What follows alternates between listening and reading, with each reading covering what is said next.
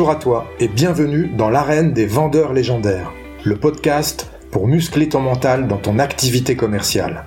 Je suis Marc Robert, fondateur d'Optimus Academy, accompagnement de la performance commerciale. On va aborder l'approche mentale de la vente pour développer les compétences nécessaires et pour prendre du plaisir dans cette activité. Comme dans le sport, ce sont tous les aspects psychologiques qu'il conviendra d'optimiser pour atteindre et maintenir l'état idéal de performance. Je t'invite à t'abonner, à partager et surtout à noter 5 sur 5 ce podcast pour le faire connaître à tous ceux qui veulent développer leur plein potentiel dans la vente. Tu peux aussi rejoindre la communauté Optimus Academy en t'inscrivant à la newsletter que tu recevras tous les jeudis dans ta boîte mail et où je te partagerai mes conseils pour faire de ton mental la forteresse de ta réussite commerciale. Si tu veux obtenir des résultats que tu n'as jamais eus, tu dois être prêt à faire des choses que tu n'as jamais faites. Tu es prêt? Alors c'est parti.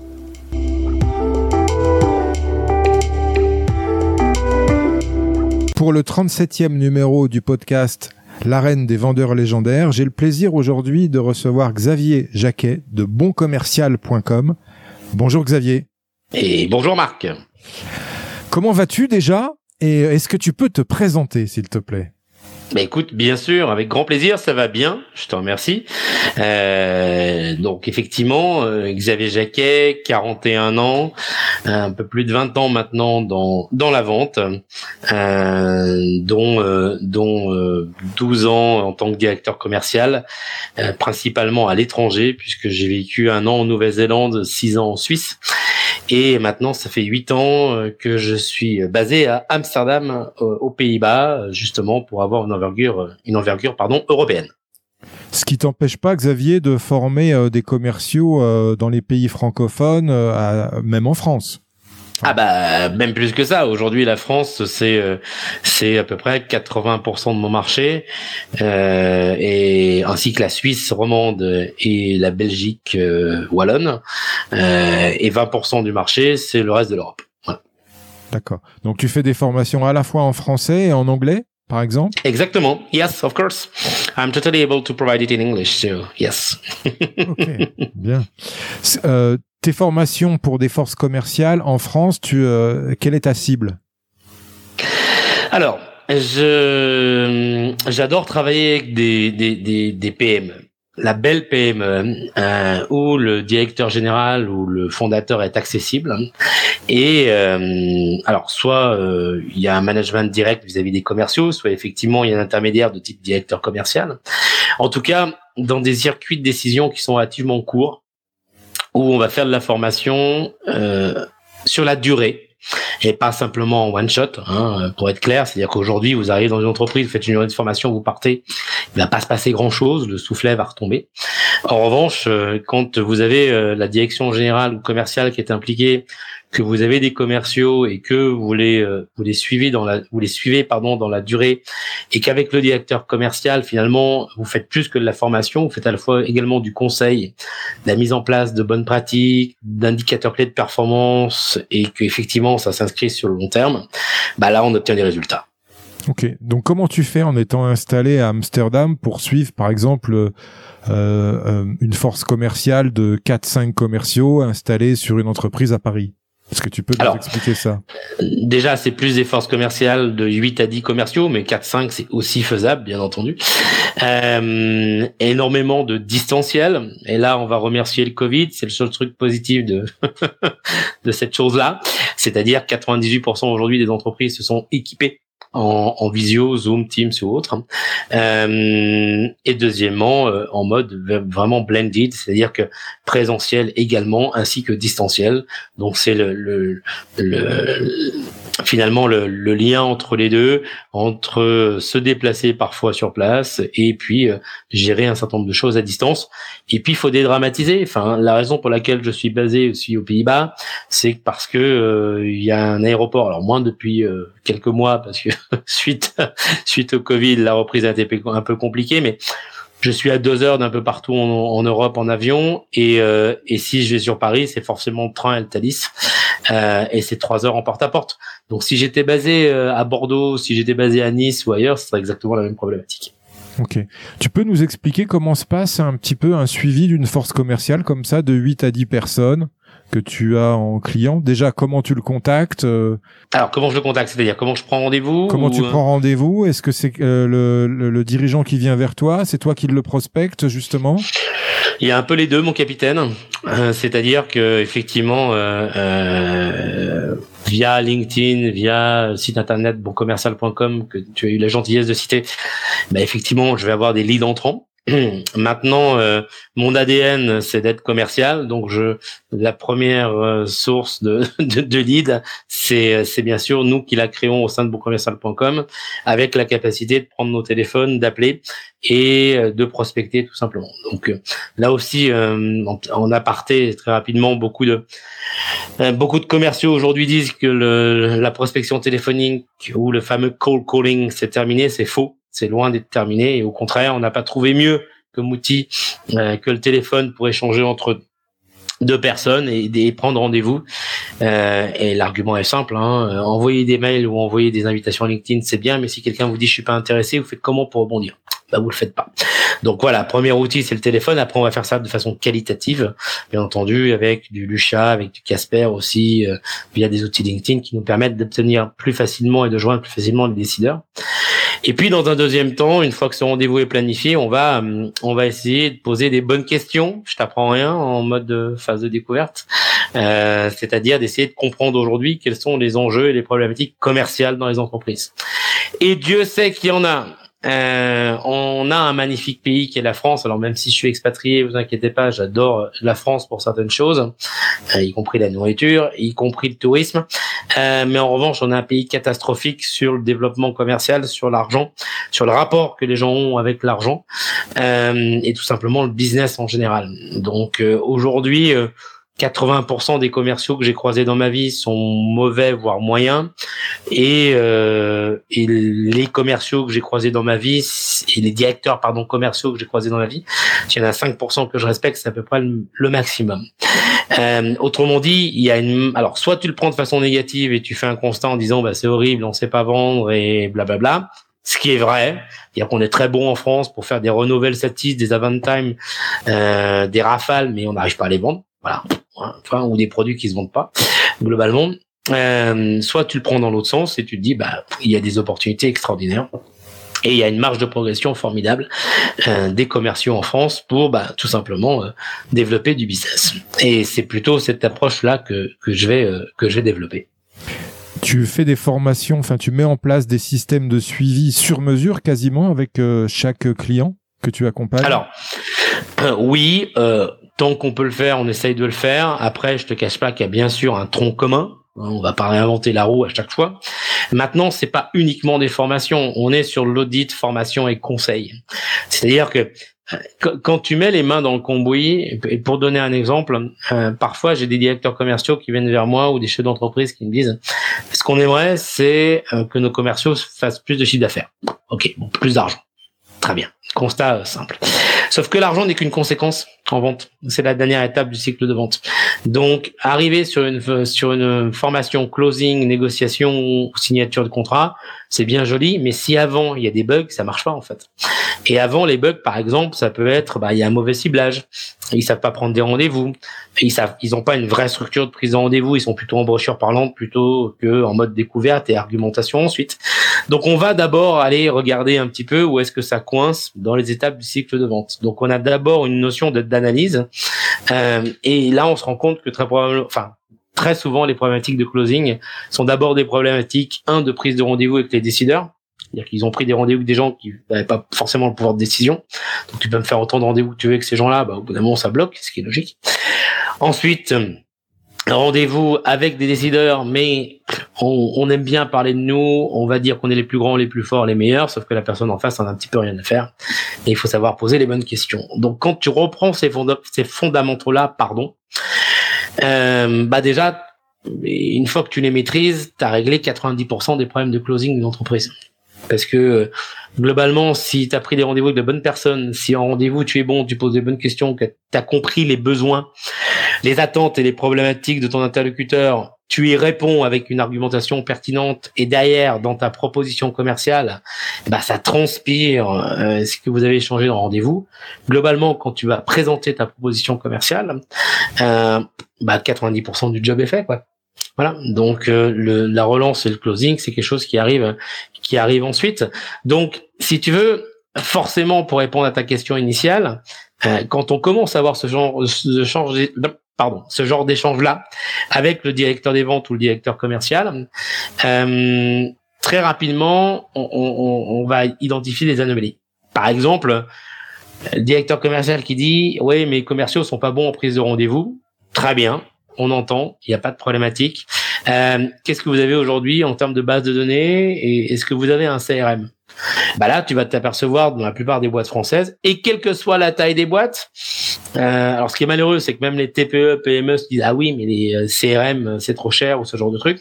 Bah non, c'est pas trop cher. Il y a des CRM gratuits. Il y en a qui, même le leader du marché, Salesforce, la version de base est à 25 euros par mois par utilisateur. Bon, bah faire de la prospection sans CRM, c'est un petit peu euh, euh, traverser le désert en, en Mercedes classe S. C'est-à-dire que la Mercedes classe S c'est très bien, mais c'est pas fait pour traverser le désert. Donc si vous faites de la prospection sans CRM, autrement dit en utilisant de l'access ou éventuellement un fichier Excel, bah, c'est très bien, mais un fichier Excel, c'est un tableur. C'est pas un outil de prospection. Et donc là, si tu veux, dès le départ, on se rend compte que OK, on demande des choses aux commerciaux et c'est légitime. Mais derrière, est-ce que la direction générale ou direction commerciale euh, a conscience de, de, de, des outils à mettre à disposition? Et pas forcément. Donc très rapidement, la formation ou les premiers échanges, euh, c'est la, on, on, va aller sur une volonté de formation, mais il y a aussi une, une, une volonté de conseil d'audit derrière pour optimiser les process en place et les outils en place. Euh, juste pour info, hein, pour les auditeurs qui, qui ont plaisir de nous écouter, euh, aujourd'hui un commercial s'il prospecte sur Excel, il peut à peu près gérer entre 50, 60, 70 comptes prospects au maximum parce qu'il n'aura pas des relances spécifiques, il sera pas, il sera perdu ensuite dans les relances, etc. Alors que moi j'ai jusqu'à 14 commerciaux sur quatre pays différents et chacun de mes commerciaux gérait 800 comptes prospects, entreprises prospects chacun. Voilà. Grâce à un outil qui coûte 25 euros par mois par utilisateur. Je vous, fais le, je vous laisse faire le calcul. Excellent, ça c'est un bon conseil. C'est vrai que ça bosse encore un peu avec euh, l'habit et le couteau, j'ai envie de te dire. c'est toi qui l'as employé, je suis d'accord, mais je, je partage ton point de vue. euh, une question, euh, Xavier, euh, comment tu es arrivé toi au métier de vendeur? Eh ben écoute, je suis tombé dedans quand j'étais petit. C'est-à-dire que moi, euh, mon père avait une société euh, euh d'installation d'alarmes d'une dizaine de salariés sur la région stéphano-lyonnaise. Et dès l'âge de 14-15 ans, je l'aidais sur les salons professionnels à un petit peu rabattre les gens sur son stand quand à l'époque les salons professionnels ramenaient encore pas mal de business. Sauf que j'ai toujours voulu être dans la vente, mais à un certain niveau. Donc après ça, je me suis dit bah écoute c'est bien, mais bac bien sûr, et ensuite euh, bac plus 3 et bac plus 5, donc école de commerce, voie classique. Sauf que tu t'aperçois malheureusement qu'en France, les écoles de commerce, y compris euh, le M Lyon que j'ai fait à l'époque, euh, qui est réputé comme étant soi-disant une bonne école de commerce. Je reviendrai là-dessus éventuellement plus tard si tu le souhaites. Euh, ne n'est absolument pas orienté commercial parce que commercial c'est pas bien parce que vendeur c'est sale. Et effectivement, euh, mais mais je pense que c'est le un petit peu le dogme populaire où euh, on, on, mélange en France le métier de vendeur et le métier de commercial qui n'a absolument rien à voir. Donc le vendeur B2C euh, qui est en retail, qui vend au particulier et quand vous poussez la porte pour acheter vos fringues, bah, c'est l'image du vendeur ou pour le, le ou, pour le véhicule automobile, euh, c'est la même image. Euh, alors que si vous êtes en mode de vente euh, de solutions de service ou informatique ou ce que tu veux à des comptes comme BNP Paribas, Air France, euh, euh, Orange et autres, ce qui a été mon cas, eh ben on n'est pas du tout sur la même euh, sur, sur, la même approche. Donc pour répondre clairement, j'ai commencé ma ma carrière après effectivement une école de commerce. Déjà, j'ai parti un an en Nouvelle-Zélande pour apprendre l'anglais parce que j'ai toujours voulu avoir une carrière internationale et parler très bien l'anglais. En France, on connaît le niveau d'anglais, on peut revenir là-dessus.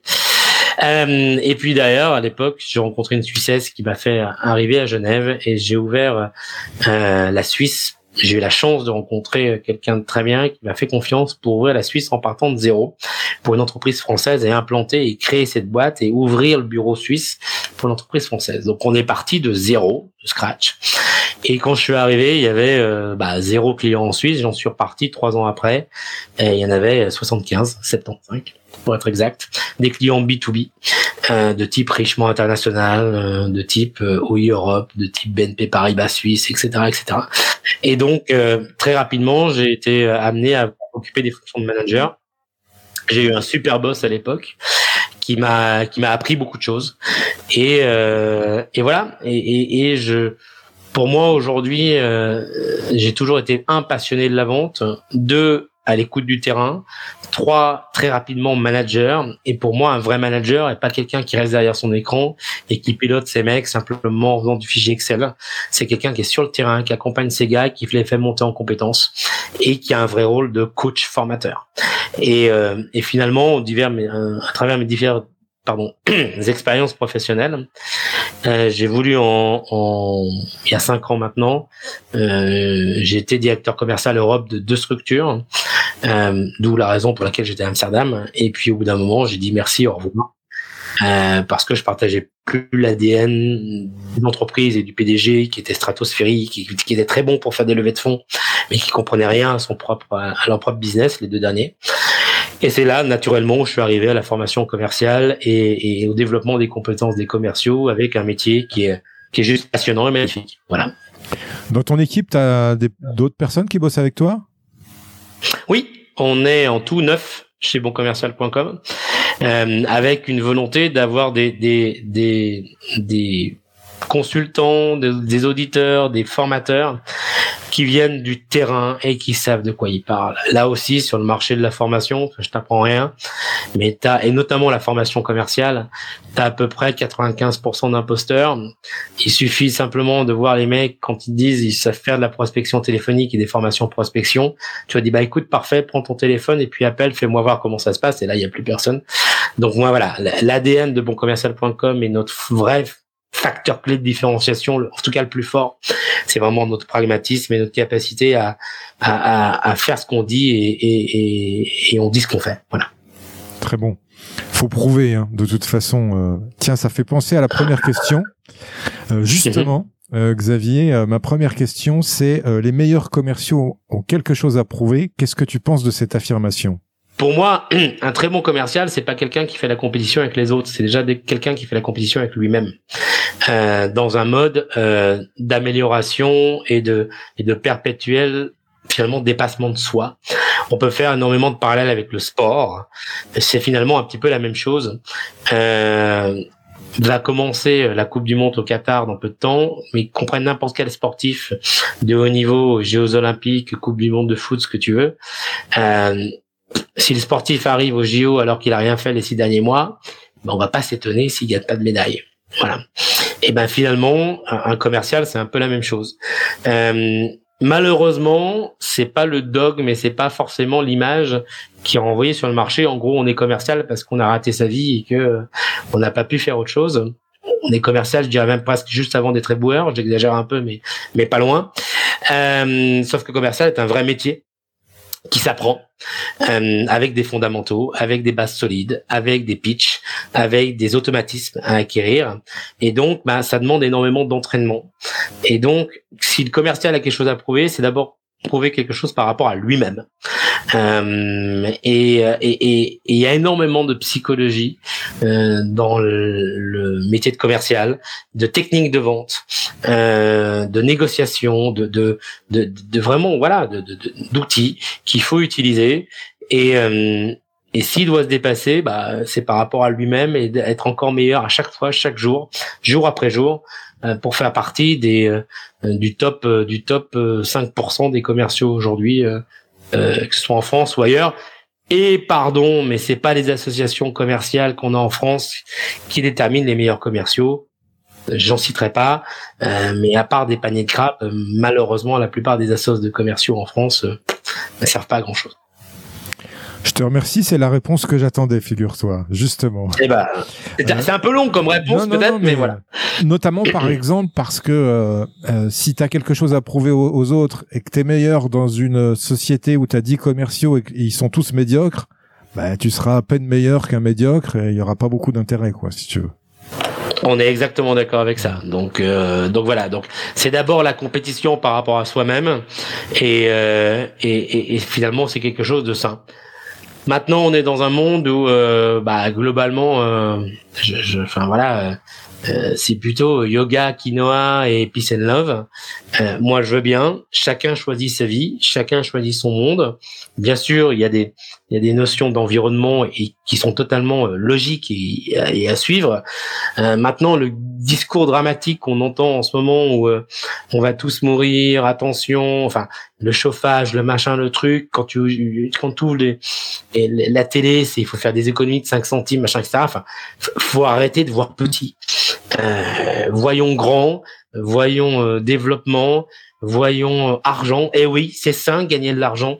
Et, et, ceux qui disent que non, l'argent c'est mal, eh ben écoutez, très bien, faites ce que vous voulez, mais laissez pas laissez la place aux autres, parce que si tu veux bien vivre aujourd'hui, ça coûte beaucoup d'argent, et que globalement, eh ben c'est la question n'est pas d'être stupide.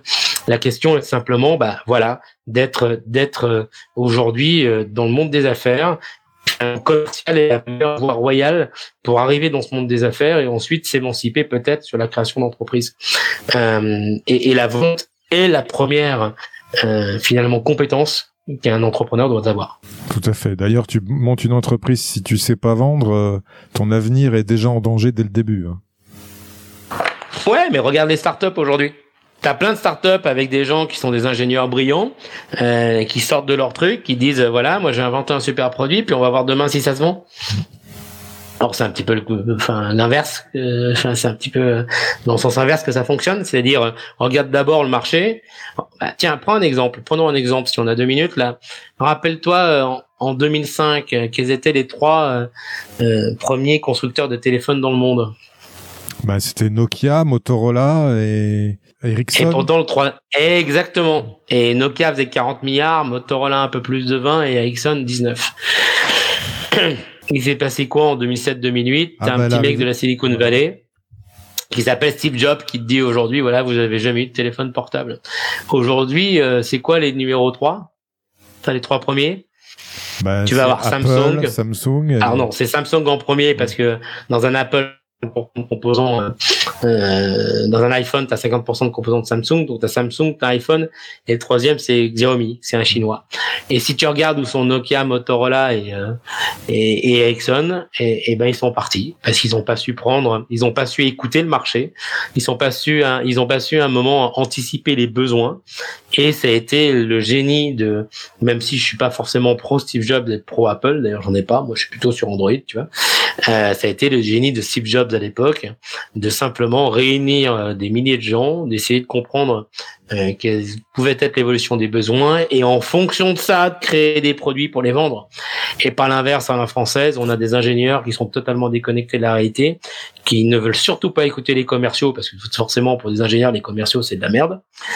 Et, euh, et que derrière ils font leurs produits de leur côté et puis un jour ah bah tiens on s'étonne mais on n'arrive pas à vendre notre Velsatis notre Renault Avantime de merde et ouais alors que BMW Mercedes les Allemands et les autres et un peu partout dans le monde eh ben ils sont prévus partout voilà ils sont présents partout. Donc euh, un peu d'humilité euh, de nos élites euh, et de nos ingénieurs français je pense ferait du bien. Et un peu plus de bon sens pour écouter ce que le marché souhaite. Et en fonction de ça créer les produits serait je pense plus logique. Excellent. Quelle est pour toi, Xavier, la qualité mentale principale d'un bon commercial? Alors, je te remercie de citer ma, le nom de ma boîte à chaque fois quand tu dis bon commercial. C'est aussi pour ça qu'elle s'appelle comme ça. voilà. euh, alors, il y en a plusieurs. Hein. Euh, si je dois en retenir une seule, je vais pas être très euh, inventif. Je te dirais l'écoute. Parce que tout part des besoins, comme on vient de le citer là-bas, tout précédemment, pardon. Sinon, je te dirais bien sûr la persévérance. C'est, faut rien lâcher. Voilà. C'est euh, oui, c'est dur. Oui, c'est un, un, un métier euh, qui demande énormément de, de, force psychologique, mentale et, et, et, de ténacité.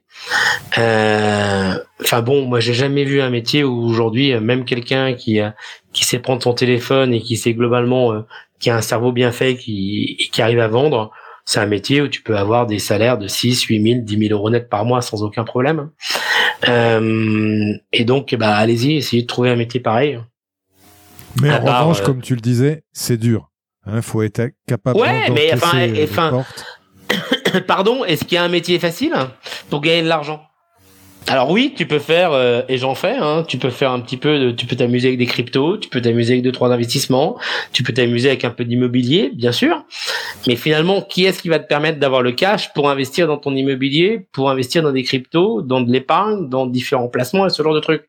Bah, c'est d'abord ce que tu gagnes tous les jours qui te permet de faire ça.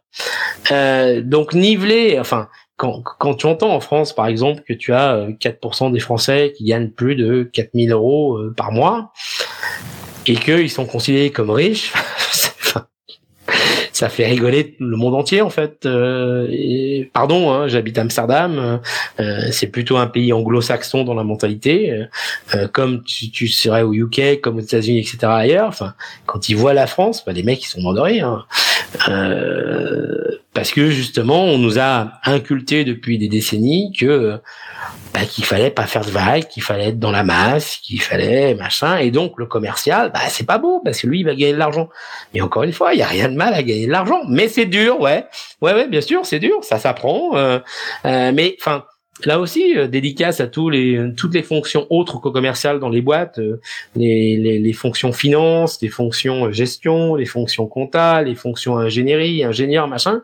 Vous pouvez faire autant d'ingénierie de finance, c'est ce que vous voulez. S'il n'y a pas d'argent qui rentre, vous n'aurez pas d'argent à la fin du mois. Et qui c'est qui est en frontal pour le pognon? C'est le commercial. Euh, donc j'aimerais bien simplement que les gens aussi, euh, mais je pense qu'on partage le même point de vue, Marc, à ce niveau-là, euh, arrêtent d'imaginer la fonction commerciale comme étant des mecs qui sont des, simplement des beaux parleurs, qui se promènent avec leur bagnole, et puis qu'au détour d'une table font signer un truc, et puis machin, etc. Enfin, la, vente, euh, le vendeur des années 80 ou euh, en 2000, Jean-Claude Convenant, caméra café. Enfin, c'est plus ça, quoi. C'est pas ça. Alors, ça l'a peut-être été un moment, mais ça n'est plus ça du tout, quoi. Donc, aujourd'hui, si vous voulez vendre et vous voulez être bon, eh ben, euh, ouais, faut, ouais, il faut, il faut y aller. Il faut y aller. C'est pas facile, mais euh, mais c'est tellement extraordinaire et vous avez tellement la, la, la notion du devoir accompli. Quand je peux te parler d'une anecdote, mais j'en ai des dizaines un jour, je prends mon téléphone, je décroche pour euh, essayer de prendre rendez-vous chez Air France, KLM, la direction formation. À l'époque, je vendais des solutions de formation linguistique, e-learning, blended learning, etc. Euh, et euh, ça m'a pris trois mois, trois mois à raison de cinq appels par semaine pour arriver à joindre la bonne personne qui n'était absolument pas présente sur LinkedIn euh, et qui n'était pas identifiée clairement. Enfin voilà, donc trois mois pour lui parler, pour prendre rendez-vous. Euh, et à partir du premier rendez-vous, ça a mis neuf mois, comme un gros bébé, pour signer un contrat cadre monde avec le siège d'Air France KLM à Roissy-Charles de Gaulle. Voilà. Euh, voilà, donc euh, oui, non, c'est pas simple. Euh, et c'est justement votre capacité à, à, à, à, prospecter, à aller chercher des comptes de différentes tailles, des petites, des moyens, des grands comptes, qui font que bah, vous allez pouvoir ramener du cash assez rapidement sur 3 à, 6, à 5 mois, et puis d'autres, bah, peut-être ça va prendre un an, un an et demi, deux ans, trois ans avant de signer. Et c'est, euh, on revient à ce que je disais tout à l'heure, le CRM, euh, un outil qui permet de faire ça, etc., etc. Donc oui, il y a énormément de persévérance, oui, bien sûr. Et mais encore une fois, si tu veux bien gagner ta vie, je connais pas un métier qui permet de bien gagner ta vie en, en faisant pas grand chose. Je te remercie, c'est tout l'objectif de, de ce podcast et j'imagine de, de ton entreprise, c'est de redorer euh, l'image de la vente et du, commercial en tant que tel. Et je pense que par rapport à ce que tu disais euh, au niveau des modes de rémunération en France, de tout niveler par le bas, il y a aussi, j'imagine, euh, dans ton intervention, des problèmes de rémunération des commerciaux. Bien sûr. Quand je vois aujourd'hui des chefs d'entreprise qui payent des commerciaux au SMIC en base fixe et, et, des commissions plafonnées parce qu'il faut surtout pas qu'ils gagnent plus ou, ou légèrement plus mais pas trop. Enfin, enfin excusez-moi, ce sont des abrutis et, et, et, ils peuvent m'appeler quand ils veulent et je vais leur expliquer clairement et étayer mon propos. C'est-à-dire qu'aujourd'hui, encore une fois, le commerciaux, c'est celui qui est en frontal. C'est celui qui va chercher du business. Alors après, tu as deux types de commerciaux. Hein. Tu as les éleveurs, tu as les chasseurs. Très bien. Ou tu as les mix, tu as les hybrides, éleveurs et chasseurs. Un éleveur, et encore, si euh, un éleveur a aussi une fonction chasse, parce que c'est pas parce que tu bosses avec Thales, une entité de Thales, tu vas pas bosser avec toutes les entités de Thales, donc il faut aussi aller les chercher. Mais enfin, les commerciaux, déjà un, si vous voulez avoir des bons niveaux Ah, désolé, mais le SMIC aujourd'hui, vous allez avoir que euh, des gens qui ont pas de bon niveau, c'est qui vont accepter ce genre de truc. Euh, donc aujourd'hui, un salaire fixe d'un commercial en France, si on est sur Paris à moins de 3000 net de fixe, je trouve que c'est une aberration. Si on est en province, moins de 2005 net de fixe, c'est une aberration. Voilà. Euh, et deuxièmement, s'il vous plaît, et des taux de commission et, des commissions non plafonnées. C'est-à-dire que plus le gars il ramène du chiffre d'affaires, plus il gagne. Mais enfin, et c'est logique, s'il vous plaît. Et, et, et, moi, ça me pose aucun problème. J'ai eu, j'ai eu fait euh, en tant que directeur commercial, donc j'ai bien sûr mis en place des politiques de rémunération de commerciaux et des, et des politiques stratégiques commerciales d'entreprise. Moi, j'ai aucun problème à verser un salaire de 15 000 euros, 10, 15 000 euros net par mois à la fin du mois à un mec. Ça veut dire que le gars, il a fait 200, 304 chiffres d'affaires dans le mois. Et ça me va bien. Alors après, il faut l'adapter en fonction de ce que vous vendez. Et je suis entièrement d'accord. Je vois pas où est le débat, en fait. Hein. Tout à fait. Alors si euh... t'en as certains qui vont dire, pardon, si t'en as certains qui vont dire, ah oui, mais euh, si euh, s'ils sont déplafonnés, on a des requins, euh, les mecs ils pensent qu'à eux, machin, etc. Euh, bon, déjà, c'est vous êtes responsable de la bonne ambiance et euh, de la cohésion de l'équipe dans l'entreprise, premièrement, et euh, sans sans aller sur le mode loup de Wall Street ou autre chose. Ils pensent qu'à eux, je sais pas, mais ils sont vachement motivés par l'argent qu'ils vont gagner. Voilà. Donc et ils vont faire du chiffre. Et ils vont faire du chiffre et derrière vous allez être content parce que c'est du gagnant-gagnant. Donc payer des commerciaux à coût de tickets restaurants et à, coût de paniers euh, repas qu'ils vont avoir une fois par an euh, pour les fêtes et ça vaut 30 balles. Enfin, on fait pas de l'or avec du plomb, donc euh, allez-y, continuez à faire de l'artisanat et à faire du business à la papa dans votre coin. Maintenant, si vous voulez passer à l'étape supérieure, structurez vos équipes de vente, ayez des vrais professionnels de la vente déjà en termes de recrutement, soyez accompagnés par des professionnels de la montée en compétences et, du conseil commercial, euh, bah vous passerez la seconde. Ouais. Ben, je suis entièrement d'accord avec toi. Euh, enfin, pour avoir une, une, une, expérience aussi dans ce domaine-là depuis longtemps. Sinon, tu vas avoir une force commerciale nivelée par le bas avec que des médiocres comme ça et un taux de turnover énorme. Ça. Et tous les meilleurs, bah ils vont pas rester dans ta boîte. Tu vas les perdre parce que le mode de rémunération est pas bon, parce que voilà, c'est c'est nivelé par le bas. C'est ça. Et ce qui est dramatique, c'est ce qui se passait, ce qui, ce qui se passe aujourd'hui dans le retail et dans le B2C, de type euh, Darty. Mais moi, j'ai aucun problème pour les citer. Puis ils peuvent, ils peuvent m'attaquer s'ils veulent derrière. Euh, bah, est en train de, de, de transpirer aujourd'hui euh, dans le B2B, la vente aux entreprises, en mode chasse. C'est-à-dire que amuse-toi un samedi d'aller chez chez Darty pour pour acheter un grille-pain et puis tu as 20 grille-pains devant toi, et puis tu euh, t'essayes, euh, t'en présélectionnes deux, et puis tu demandes à un vendeur, monsieur, je comprends pas bien la différence entre le grille-pain rouge et le grille-pain vert, celui-là t'as 50 balles, l'autre t'as 90 balles. Que va faire le mec? Il va lire l'étiquette mmh, en premier réflexe. Voilà. Et si tu, alors parce que c'est vrai que toi t'es totalement con et t'as pas pensé à lire l'étiquette avant, hein, déjà. Et deuxièmement, si tu poses des questions supplémentaires, qu'est-ce qu'il va faire? Il va derrière son écran d'ordinateur, il partage l'écran et puis il dit grille-pain rouge, grille-pain vert, regardez. Voilà. Donc ça, c'est en fait, j'ai en train de t'expliquer en trois secondes ce qu'a fait la, fortune de Jeff Bezos, patron d'Amazon. C'est-à-dire que le mec a très bien compris rapidement que ces gens-là, ça va rien, que le consommateur était pas plus débile qu'un autre et qu'il pouvait euh, euh, totalement acheter ce genre de produit par là. Mais que doit faire un vendeur, même s'il est chez Darty Avant de vous expliquer, monsieur, la différence entre grille-pain rouge, grille-pain vert, laissez-moi vous poser quelques questions pour comprendre quelle utilité vous en avez. Déjà, euh, à quelle fréquence vous l'utilisez, euh, quel type de pain vous allez griller, donc fonction de la puissance, combien vous êtes dans votre famille, vous êtes un homme célibataire ou vous êtes père de trois enfants et vous êtes marié, enfin, etc. Et en fonction de tout ça, bah, tu, tu, vas avoir des infos et le vendeur va dire, bah voilà, je vous conseille plutôt celui-là, par rapport à ce que vous me dites et vos besoins et vos attentes, eh ben c'est ça que je vous conseille. Or, on est en train, avec euh, le nivellement des salaires par le bas, euh, d'avoir des gens qui sont simplement des preneurs de commandes, qui sont des gens qui mettent des produits dans des cartons et qui les expédient. Donc c'est pas des commerciaux, ça en fait. Merci Xavier, tu as fait une formation flash pour les vendeurs de, de Darty. C'est cool.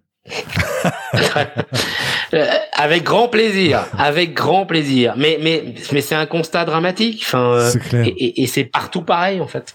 Et euh, et le nivellement par le bas, je pense, de la fonction vente est aussi le reflet du nivellement par le bas de la société en général sur bien d'autres domaines. Je suis mmh. pas là pour faire de la politique, Euh, mais oui, enfin, s'il vous plaît, décloisonnez, euh, motivez vos mecs euh, qui gagnent de l'argent, qui roulent dans de belles bagnoles, euh, sans rentrer dans les clichés du commerciaux, mais euh, qui, qui, qui, se fassent plaisir, qu'ils aillent dans le bon sens, quoi.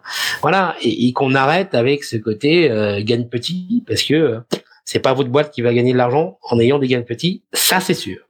C'est clair. Si tu devais résumer la vente en un verbe, Xavier, quel serait-il? Aimer. À la fois euh, aimer la vente, aimer euh, l'être humain, euh, aimer les relations, aimer l'argent, aimer la vie. voilà. Très bon. On m'a on m'a souvent donné ce verbe que j'apprécie beaucoup. Moi, je bah, fais un mix entre aimer et aider pour ma part. Tu m'en as demandé un seul. Oui, oui, non, mais très bien, très très bien, très très bien. Il faut Moi, choisir. Je suis méchant, j'applique. Il faut choisir, il faut choisir. Quels sont pour toi les fondamentaux du métier commercial? Déjà l'écoute. Ensuite, la volonté d'apprendre. Euh, et puis l'énergie, la motivation, euh, l'envie, euh, et voir grand voilà. Moi, pour moi, c'est c'est la base de la base de la base de la base, pour toutes les raisons que j'ai expliquées auparavant. Tu l'as dit au, début de cet entretien et tu le redis là effectivement. Je suis d'accord avec toi. L'énergie, euh, c'est important pour euh, pour performer. Est-ce que tu as des stratégies à mettre en place ou que tu conseilles à tes équipes pour être toujours au top de leur énergie? Alors, éviter la poudre blanche à la new-yorkaise, d'accord, ça sert à rien. Hein, on va on va éviter les stéréotypes. Donc c'est pas de ça que je suis en train de parler. Euh, même si j'ai croisé un PDG dans ma vie qui lui fonctionnait à ça. Euh, je vous déconseille quand vous avez ce genre de personnes toxiques de rester dans ce genre d'environnement. Je ferme la parenthèse. Euh, l'énergie, c'est finalement quelque chose. Alors moi j'ai de la chance parce que je suis quelqu'un d'hyperactif, donc à la base je l'ai naturellement. Euh, il a fallu juste apprendre, il a juste fallu dans ma vie que j'apprenne à la canaliser à un moment, sinon euh, t'exploses en vol. Euh, ensuite, pour quelqu'un qui est pas hyperactif, euh, bah, c'est tout simplement euh, essayer essayer de déterminer les objectifs de vie. Et il y a beaucoup de gens qui disent euh, où est-ce que tu te vois dans 5 ans? Pour moi, c'est une connerie. C'est j'ai 41 ans et c'est plutôt, euh, je me projette, j'ai 46 ans, et à 46 ans, si je regarde derrière, bah, euh, depuis mes 41 ans, qu'est-ce que j'aurais bien aimé euh, réaliser? Donc, essayez de faire cet exercice. C'est un exercice qui est assez sympathique, et vous allez trouver vos finalement ce qui vous motive, quels sont vos objectifs, que ce soit professionnels ou personnels et autres. Et, euh, et à partir de là, bah, vous avez la destination. Et il va falloir réfléchir sur comment vous arrivez euh, à cette destination-là, quelles sont les étapes à mettre en place? en gros, ce que je suis en train de te dire, c'est si tu veux conserver l'énergie, et bah, imagine que demain, euh, tu as envie de monter l'Everest. Sauf que t'as jamais fait euh, d'alpinisme. Bah, si tu dis, putain, l'Everest, 8000 et quelques mètres, machin, euh, ça va être compliqué. D'accord. Euh, comment Alors, mon objectif est d'arriver en haut de l'Everest, mais pour arriver en haut de l'Everest, déjà, comment je vais atteindre le premier camp de base? Une fois que je suis au premier camp de base, comment j'atteins le deuxième, deuxième, troisième, troisième, quatrième, et à un moment, tu arrives en haut de l'Everest. Et je pense qu'aujourd'hui, les gens doivent se prendre en main. Alors, je vais faire une dédicace spéciale à la France, euh, qui est mon pays de, naissance, qui n'a rien à voir en termes de euh, de façon d'être, de raisonnement et de façon de penser par rapport, par exemple, à la Suisse. Même si on parle français en Suisse ou même en Belgique ou au Canada, les, esprits, enfin, c'est totalement différent. Que les gens euh, trouvent leur énergie dans euh, eux-mêmes hein, et, et, et, et, dans leur environnement proche. Alors ils peuvent faire du sport, ils peuvent faire ce qu'ils ont envie, ils peuvent avoir des amis, etc et que les gens arrêtent d'essayer d'attendre qu'il y a un miracle qui se passe par la sacro-sainte monarchie que nous avons en place. Parce que finalement, on est dans une république, mais tout est pyramidal, hein, donc c'est exactement la même chose. Que ce soit droite ou gauche, soyons clairs, c'est la même chose. Je suis pas là pour faire de la politique, mais en fait, le français ne se prend pas en charge et est très. Euh, j'attends euh, que l'État, si j'ai un problème, je tourne d'abord vers l'État. Plutôt vous tournez d'abord vers l'État, tournez-vous d'abord vers vous-même, euh, vers vos proches, et essayez de trouver des solutions par vous-même. Et, c'est comme ça que vous allez finalement euh, déterminer vos objectifs de vie, vos buts, et euh, comment y arriver. Et après, avoir l'énergie nécessaire pour le faire. Enfin, selon moi en tout cas. Et comme tu le disais, avec le sport de, haut niveau, qui est quand même des ressorts très communs avec la vente, la discipline. La discipline à mettre en place. La discipline à mettre en place, des routines à mettre en place. De pro... enfin, la prospection, ça marche pas si t'as pas des routines de prospection. C'est-à-dire que si tu fais de la prospection une fois tous les six mois, faut pas t'étonner qu'il se passe rien. En revanche, si toutes les semaines, tous les mardi matin ou tous les jeudis matin, par exemple, euh, tu as deux heures bloquées de prospection dans ton agenda, bah, euh, toutes les semaines, au bout d'un moment, bah, ça va payer et puis tu auras des nouveaux prospects qui vont arriver, etc. Alors moi, je suis pas assez sportif. Euh, je suis plutôt épicurien, mais en revanche, je suis saxophoniste semi-professionnel. J'ai fait 10 ans de conservatoire, euh, ça fait un peu plus de 30 ans, euh, puisque j'ai 41 ans, non, mais ouais, j'ai commencé à 8 ans, donc tu vois. ça fait 34 ans, 33 ans que je, que je fais du saxo. J'ai fait de la scène de 15 000 personnes avec euh, mon groupe, enfin, manager, Sister G, Linda, etc. Euh, j'ai eu la chance de voyager un petit peu partout en, en Europe et hors Europe euh, pour jouer sur des scènes avec des DJ assez euh, haut niveau. Euh, bah, cette énergie-là, euh, tu es obligé de l'avoir sur scène. et euh, bah, si tu commences dans le milieu de la nuit à boire, enfin, puisque c'est connu pour ça, hein, à boire sans arrêt, à te droguer, machin, etc., bah, t'en as pour deux ans, puis après t'es cramé, quoi. Et donc, il faut une discipline. Bah ouais.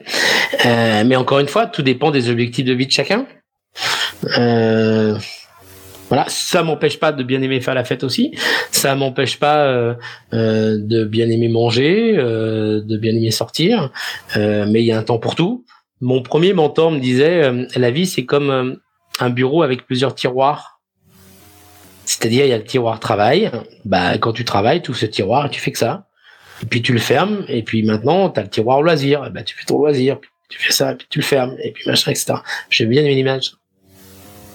Ok. Euh, quelle est euh, la leçon que tu as apprise dans ton parcours commercial et qui t'a fait le plus progresser euh, Mon burn-out à mes 30 piges, parce que j'avais dépassé mes propres limites. Trop d'engagement, trop de travail Ouais, 14 heures par jour, euh, 12 commerciaux à gérer euh, sur deux pays différents. Euh, euh voilà, trop d'engagement, trop de travail, trop vite, pas assez de recul sur soi, pas assez d'expérience, pas assez de maturité, très certainement, à l'époque. et donc, tu te retrouves par terre, mais tu apprends de ce genre de choses et, et tu remontes différemment. Alors, je dis pas à tout le monde d'arriver jusqu'à ce point-là euh, pour faire en sorte d'être meilleur et d'apprendre. Hein. Il faut mieux s'arrêter avant, oui, d'accord. Mais quand vous commencez à toucher vos propres limites, c'est bien. Faut simplement avoir vos red flags, vos drapeaux là, qui font attention de pas passer euh, en dehors. Mais ça a été un apprentissage extraordinaire, in fine, avec le recul. C'était pas la réponse que t'attendais, mais c'est pas grave. Si, si, mais euh, tout à fait. C'est c'est euh, ce qui t'a permis de, de prendre plus de recul, si je comprends bien. Hein, de Exactement. savoir en prendre. De, de savoir en prendre et puis de et puis euh, voilà de, de, de faire les choses différemment, d'organiser différemment, mais toujours avec la même envie de réussir et toujours avec la même envie de d'avancer dans la vie et et voilà d'avoir euh, de d'avoir une la meilleure vie possible. Et de se ménager aussi. De savoir mieux se gérer. Oui, ça appelle ça se ménager si t'as envie. Euh, mais d'avoir simplement mieux gérer et gérer ses temps de repos, gérer ses temps de déplacement, gérer ses temps de etc. Après, euh, ouais, bah on n'a rien sans rien. Oui, bien sûr. Voilà. Donc après, le tout, c'est où est-ce que tu trouves ton équilibre? Et quelles sont tes priorités dans la vie? Moi, je respecte celui qui est fonctionnaire, qui gagne 2000 balles par mois et qui, pour lui, euh, bosse 30 heures par semaine et, et, ça lui va bien. Alors que ce mec-là nous emmerde pas à faire des grèves et, et qui se plaigne pas parce qu'il gagne pas d'argent, alors qu'il a choisi sa carrière. Soyons clairs. Euh, mais, mais, mais il en faut. Voilà, euh, comme euh, celui euh, qui gagne des millions d'euros et qui est milliardaire, euh, etc. Bah, c'est très bien aussi parce que ce mec-là crée des centaines ou des dizaines de milliers d'emplois. Voilà, et, et, euh, et ce mec-là a pris des risques à un moment que personne d'autre a pris, et c'est normal qu'il s'en soit arrivé ici. Voilà, donc il y a il y a aussi une bonne entente. Enfin, c'est c'est où on trouve une une certaine cohésion et, et chacun a notre place dans notre société. Le tout, c'est euh, euh, bah, il faut arrêter d'essayer de regarder l'autre avec jalousie et envie et, et simplement assumer la place où on est et puis suivre les rêves qu'on a envie de suivre. Voilà. C'est ça. Je suis d'accord. Ça fait sens aussi avec le côté responsabilité que tu, tu donnais auparavant. Et j'aime beaucoup euh, cette euh, citation que je crois que c'était Kennedy qui disait ça. Euh, si vous avez des droits, vous avez aussi des devoirs. Ouais. Ou je peux te donner une citation de Paul Valéry. que de choses faut-il ignorer pour agir? D'accord. C'est-à-dire, au bout d'un moment, restez focus sur vos objectifs, vos, vos buts dans la vie. Ceux qui vous aiment vous suivront, ceux qui vous aiment pas, bah, c'est pas grave, ils resteront sur le chemin. Mais votre vie, c'est vous qui en êtes maître. C'est vous qui décidez de ce que vous devez faire. Et c'est vous, euh, en fonction des choix que vous allez euh, faire, euh, ça va donner que vous allez réussir votre propre vie ou pas. Euh, et là, j'aimerais effectivement que les gens se responsabilisent le plus possible dans ce sens-là. Ça revient un petit peu effectivement à la citation de Kennedy que tu viens de citer. Oui, tu as des droits, mais tu as aussi des devoirs.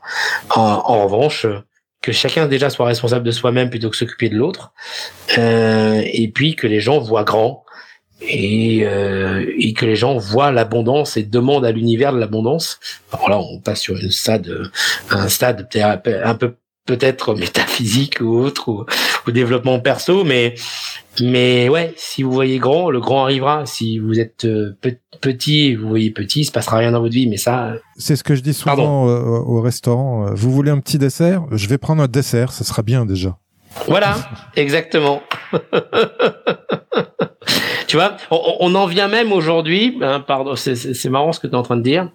Où tu as aujourd'hui des gens qui, et notamment dans un restaurant, qui te disent au lieu de te dire bah, très bien, qu'est-ce qui vous ferait plaisir, euh, qu'est-ce que vous avez dit sur la carte, ils te disent dites-moi tout. Alors moi je le regarde, je leur dis tout. Oui, ils disent dites-moi. Et et, euh, et, et bah bon dites-moi. Et le pire de tout, c'est euh, pas de souci c'est un truc de t'es au resto, tu commandes un plat, tu dis excusez-moi, euh, rajoutez-moi un perrier tranche s'il vous plaît. Le gars se tourne vers toi et dit pas de souci. Mais t'as juste envie de dire mais heureusement pas de souci, connard. T'es payé pour ça. Est-ce que c'est pas mieux à la place de pas de souci où t'as quand même pas et souci, c'est quand même pas très positif de dire avec plaisir. Mmh, bon sang. Regardons le côté positif plutôt que le côté négatif. Quel est le meilleur conseil qu'on t'ait donné dans ta carrière commerciale? T'occupe pas des autres, avance. Ok. Quelle est selon toi ta plus grande qualité commerciale qui te rend unique, authentique et non normé? Euh, Je pense que je sais extrêmement bien écouter. Ok. Euh, et que je sais déceler entre guillemets les failles euh, où le où je vais pouvoir m'engouffrer avec mon argumentaire. Donc il y a un côté, enfin, quand je vois quelqu'un, je sais très rapidement à peu près à qui j'ai affaire en 20 secondes. Euh, euh, et, derrière, j'ai développé une, un questionnement, une capacité d'écoute qui, je pense, a fait euh, ma force par la suite. Je te dis ça, elle est pas anodine cette question. C'est une question que je pose à tous les invités du podcast. Pourquoi? Parce que euh, euh, comme euh, je pense que tu en es convaincu, on achète à une on achète une personne avant d'acheter un produit, une solution, etc. Et si on achète une personne, on l'achète pour quelque chose, pour sa capacité d'écoute, pour sa sa sa prestance, son ethos global, pour son côté expertise, pour sa façon de de d'être empathique. Tu vois, c'est pour cette raison que je pose cette question. Alors, je me permets de modifier un petit peu ce que tu es en train de dire. Je suis d'accord sur certains points. En revanche, si tu as un produit de merde et une bonne personne, euh, même si la personne est très bonne en face, tu vas pas, forcément acheter le produit de merde. Là où je suis d'accord avec toi, c'est à produit aux solutions équivalentes, tu vas d'abord euh, choisir celui qui finalement a le plus d'empathie ou avec qui le courant passe le mieux. Et si on est sur l'humain. Et finalement, l'humain, pour moi, tu le développes avec ce que je viens de dire, c'est la capacité d'écoute. Euh, je prends souvent cette euh, cette analogie, euh, euh, euh mesdames et les auditrices qui nous écouteront, quand vous avez un homme qui vous approche et qui pendant cinq minutes ne parle que de lui, c'est le plus grand, c'est le plus beau, c'est le plus fort, et alors que vous avez un autre homme ensuite qui vous approche et, et qui vous pose d'abord des questions sur qui vous êtes, ce que vous faites ici, euh, euh est-ce que vous êtes nouvelle euh, ben, dans, dans, ce dans la ville, machin, etc. Et, et etc. Lequel des deux a, a, le plus de chances de remporter et d'avoir votre numéro de téléphone C'est le deuxième. C'est pas le premier, tout simplement parce qu'il s'est intéressé à vous en vous posant des questions. Voilà. On est d'accord. Effectivement, par rapport à, ce que je te disais auparavant, j'aurais dû euh, euh, mettre du contexte quand tu es dans une entreprise où tu présentes une solution qui va bien. Hein, tout à fait. Je suis, je suis d'accord avec toi. T'as beau être Pardon d'avoir précisé ce genre de choses. C'est vrai, ça, ça méritait précision. Tout à fait. Euh, on va parler gestion des émotions dans la vente. Mhm. Euh, puisque on, le sait, hein, on achète euh, avec ses émotions, on justifie après par la raison. Est-ce que tu as des stratégies pour à la fois gérer les émotions euh, dans un entretien de vente et gérer les émotions dans la pression des résultats que les équipes commerciales peuvent avoir? Dans la pression des résultats que l'équipe commerciale peut avoir, bah, réservez-vous déjà des plages pour faire autre chose. Donc vous appelez ça euh, sport, vous appelez ça musique, vous appelez ça sortie entre amis, vous appelez ça faire la bringue, parce que oui, c'est important en équipe commerciale de fêter les succès, euh, et en même temps, ça permettra de souder l'équipe. Euh, pour le coup, ça permet de gérer effectivement la pression, je pense. Euh, là encore une fois, euh, sortons des, des modes quinoa, yoga, ticket restaurant et ce genre de choses chacun son truc. Euh, dans le monde commercial, ça fait pareil. Je te vois avec un grand sourire, euh, Marc, mais pardon pour les stéréotypes et pardon si mon intention n'est absolument pas de blesser des gens euh, dans ce podcast, soyons clairs. Les émotions par rapport à, un entretien commercial, comment les gérer En restant vous-même et en, pour moi, en essayant un petit peu comme en tant qu'un manager co. Euh, en, en essayant d'être le plus juste possible. C'est-à-dire qu'au bout d'un moment, ne, ne, ne soyez pas, en aucun cas, la personne en face de vous ne doit avoir du pouvoir sur vous, sur vos propres valeurs et qui vous êtes. Voilà. Autrement dit, ça m'est déjà arrivé euh, plusieurs fois dans ma carrière de me lever et de partir d'un entretien, mais calmement, parce que tout simplement, j'étais pas là pour ça, en fait. C'est-à-dire que prenons l'extrême, mais les exemples de la vérité sigement, euh, la grande distribution, bah, ça existe encore. Hein. Il y a que Michel-Édouard Leclerc qui est, euh, je m'exprimerai pas sur ce personnage, qui euh, qui blablate en disant tout le monde il est beau, tout le monde est gentil, on lutte pour machin.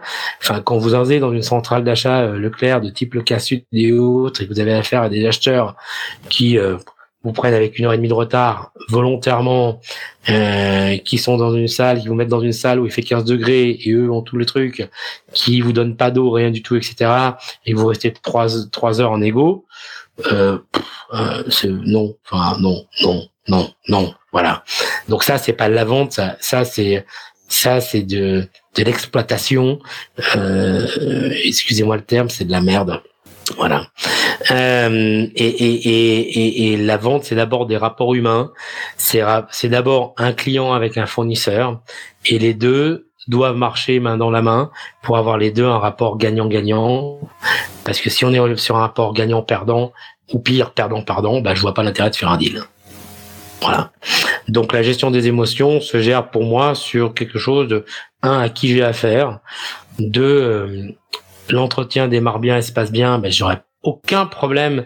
Et puis je me pose la question est-ce que j'ai vraiment envie, moi en tant que fournisseur, prestataire, de travailler avec ces gens-là? Si la réponse est oui, on y va à 100%.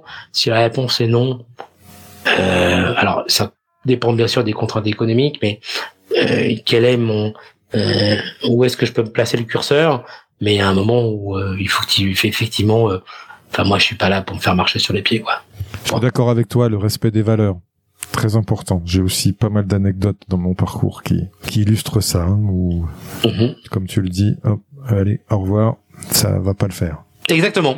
Donc, il, enfin, il faut pas avoir peur devant des acheteurs. Et, j'ai des amis acheteurs. J'ai même une très bonne connaissance qui est euh, qui est très bien placé euh, chez Airbus euh, en, tant que, directeur des achats.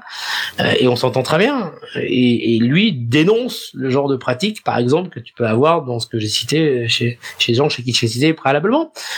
Parce que enfin c'est du perdant perdant et, et c'est pas une vision long terme de business. Mais regarde aujourd'hui la société est en train de payer ça in fine. Mmh. c'est ça. Quel conseil donnerais-tu Xavier à ton ancien toi jeune commercial? Change rien fonce mais fais quand même un peu attention à qui est-ce que tu as autour de toi L'entourage, très important, effectivement, l'entourage. L'entourage, que ce soit professionnel ou personnel, mmh. et euh, et ne renie pas tes valeurs et et, et, euh, et ne te laisse pas euh, parfois manipuler peut-être par des gens euh, qui euh, qui partagent pas les mêmes valeurs que toi en fait. Je te prenais l'exemple tout à l'heure de, d'un PDG qui tournait de la farine euh, et c'était une réalité et, et, tous les soirs le mec s'enquillait une bouteille de rouge ainsi que euh, un joint et le matin il démarrait à, ça.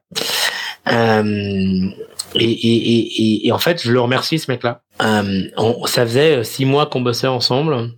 Lui était basé euh, PDG de la boîte aux États-Unis à New York, hein, donc le vrai New Yorkais à 3000%.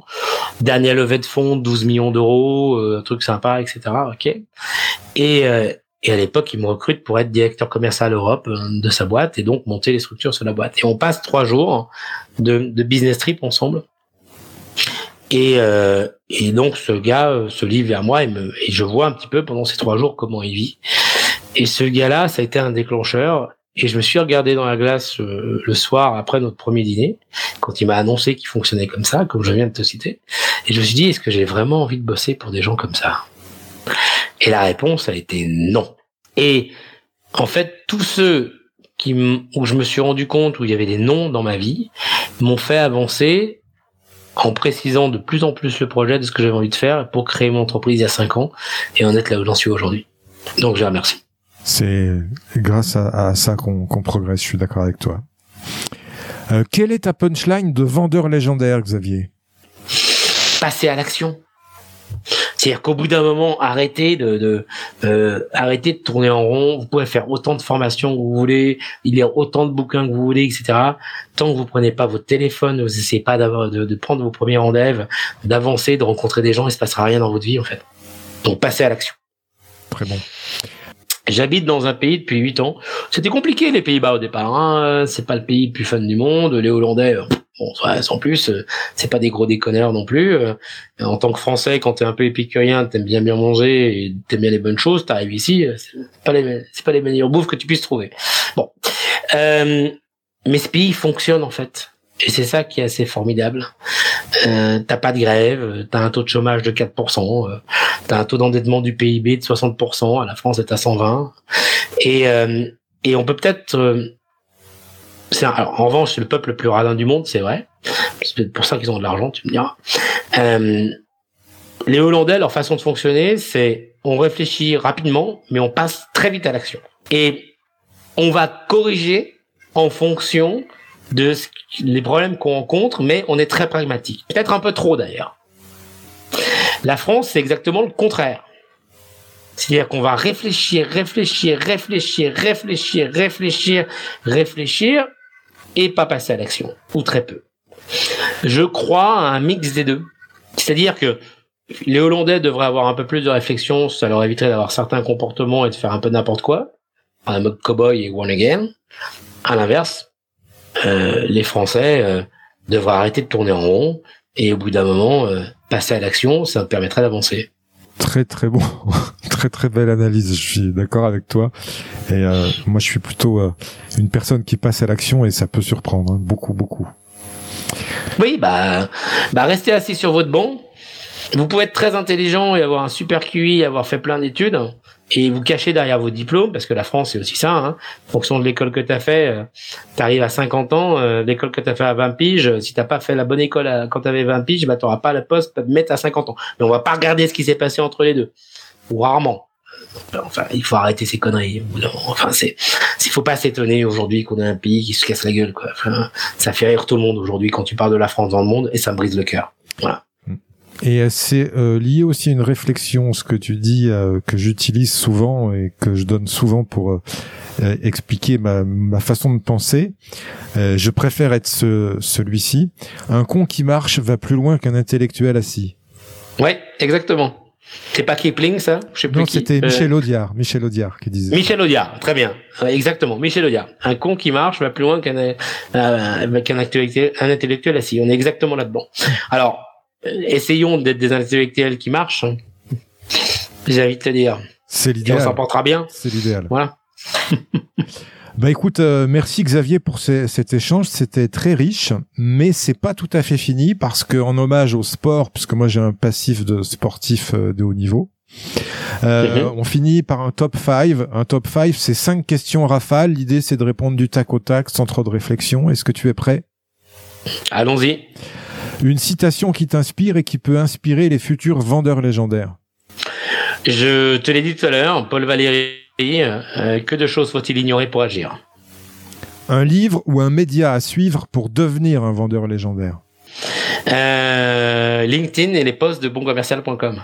Un conseil pour rester au top de sa légende commerciale? Apprenez, informez-vous et challengez-vous tous les jours. Une question à poser à son client qui gagne à tous les coups. Euh, c'est une question qui vaut 15 à 20 points de chiffre d'affaires en plus. Je la donne gratos à tes auditeurs. Euh, beaucoup de commerciaux dans la partie euh, découverte posent plein de questions et puis oublient la question fondamentale, euh, ce que j'appelle la question feedback. Monsieur Tartampion, par rapport à la solution que vous avez aujourd'hui et le prestataire actuel, qu'est-ce que vous aimez dans cette solution ou ce prestataire-là que vous souhaiteriez conserver Et à l'inverse, parce que personne n'est parfait, quels sont pour vous leurs points d'amélioration? Et là, tu as la personne qui donne les plus, ce qu'il aime bien, et les moins, les points d'amélioration, bah, autrement dit, ce qu'il va falloir améliorer. Euh, et là, bah, une fois que tu as ça, à ton avis, tu as quoi? Tu as ton ah bah, argumentation. tu as ton argumentaire. Voilà. Tu as tout. Merci, ça fait deux formations en une dans ce podcast. C'est top. Tu partages beaucoup, Xavier. une croyance. Avec grand plaisir. Une croyance limitante que tu as su briser. Je suis pas capable de. Ok. Et enfin, euh, dernière question, une question que j'utilise beaucoup en, argument, enfin en entretien commercial, que je vais te poser dans le podcast parce que je pense qu'elle elle fait sens. Y a-t-il une question que je ne t'ai pas posée, Xavier, que tu aurais aimé que je te pose?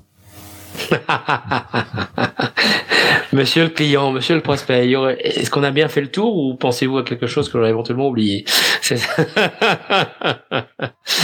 euh, Écoute, euh, euh, à bout de pourpoint, je pense que l'objectif de ce podcast, podcast pardon, est-ce que tu m'avais expliqué préalablement, a été a été rempli. Euh, la vie est belle, le métier de commercial est l'un des plus beaux métiers du monde. Euh, avançons ensemble pour faire en sorte que ce, ce, ce, ce métier euh, perdure et, et, et, et, agissons pour être les professionnels de la vente. Voilà, ce sera ma phrase de conclusion, c'est pas une question spécifique. Merci Xavier, à bientôt. Merci à toi Marc, à bientôt également. Merci à toi cher auditeur d'avoir suivi l'épisode jusqu'au bout. J'espère qu'il t'a plu, que tu as appris des choses et surtout que tu vas pouvoir les implémenter dans ton activité pour améliorer tes résultats. Pense bien à noter 5 sur 5 ce podcast sur ta plateforme d'écoute et à le partager. Je te dis à bientôt pour le prochain épisode. Mentalement fort. We'll be back.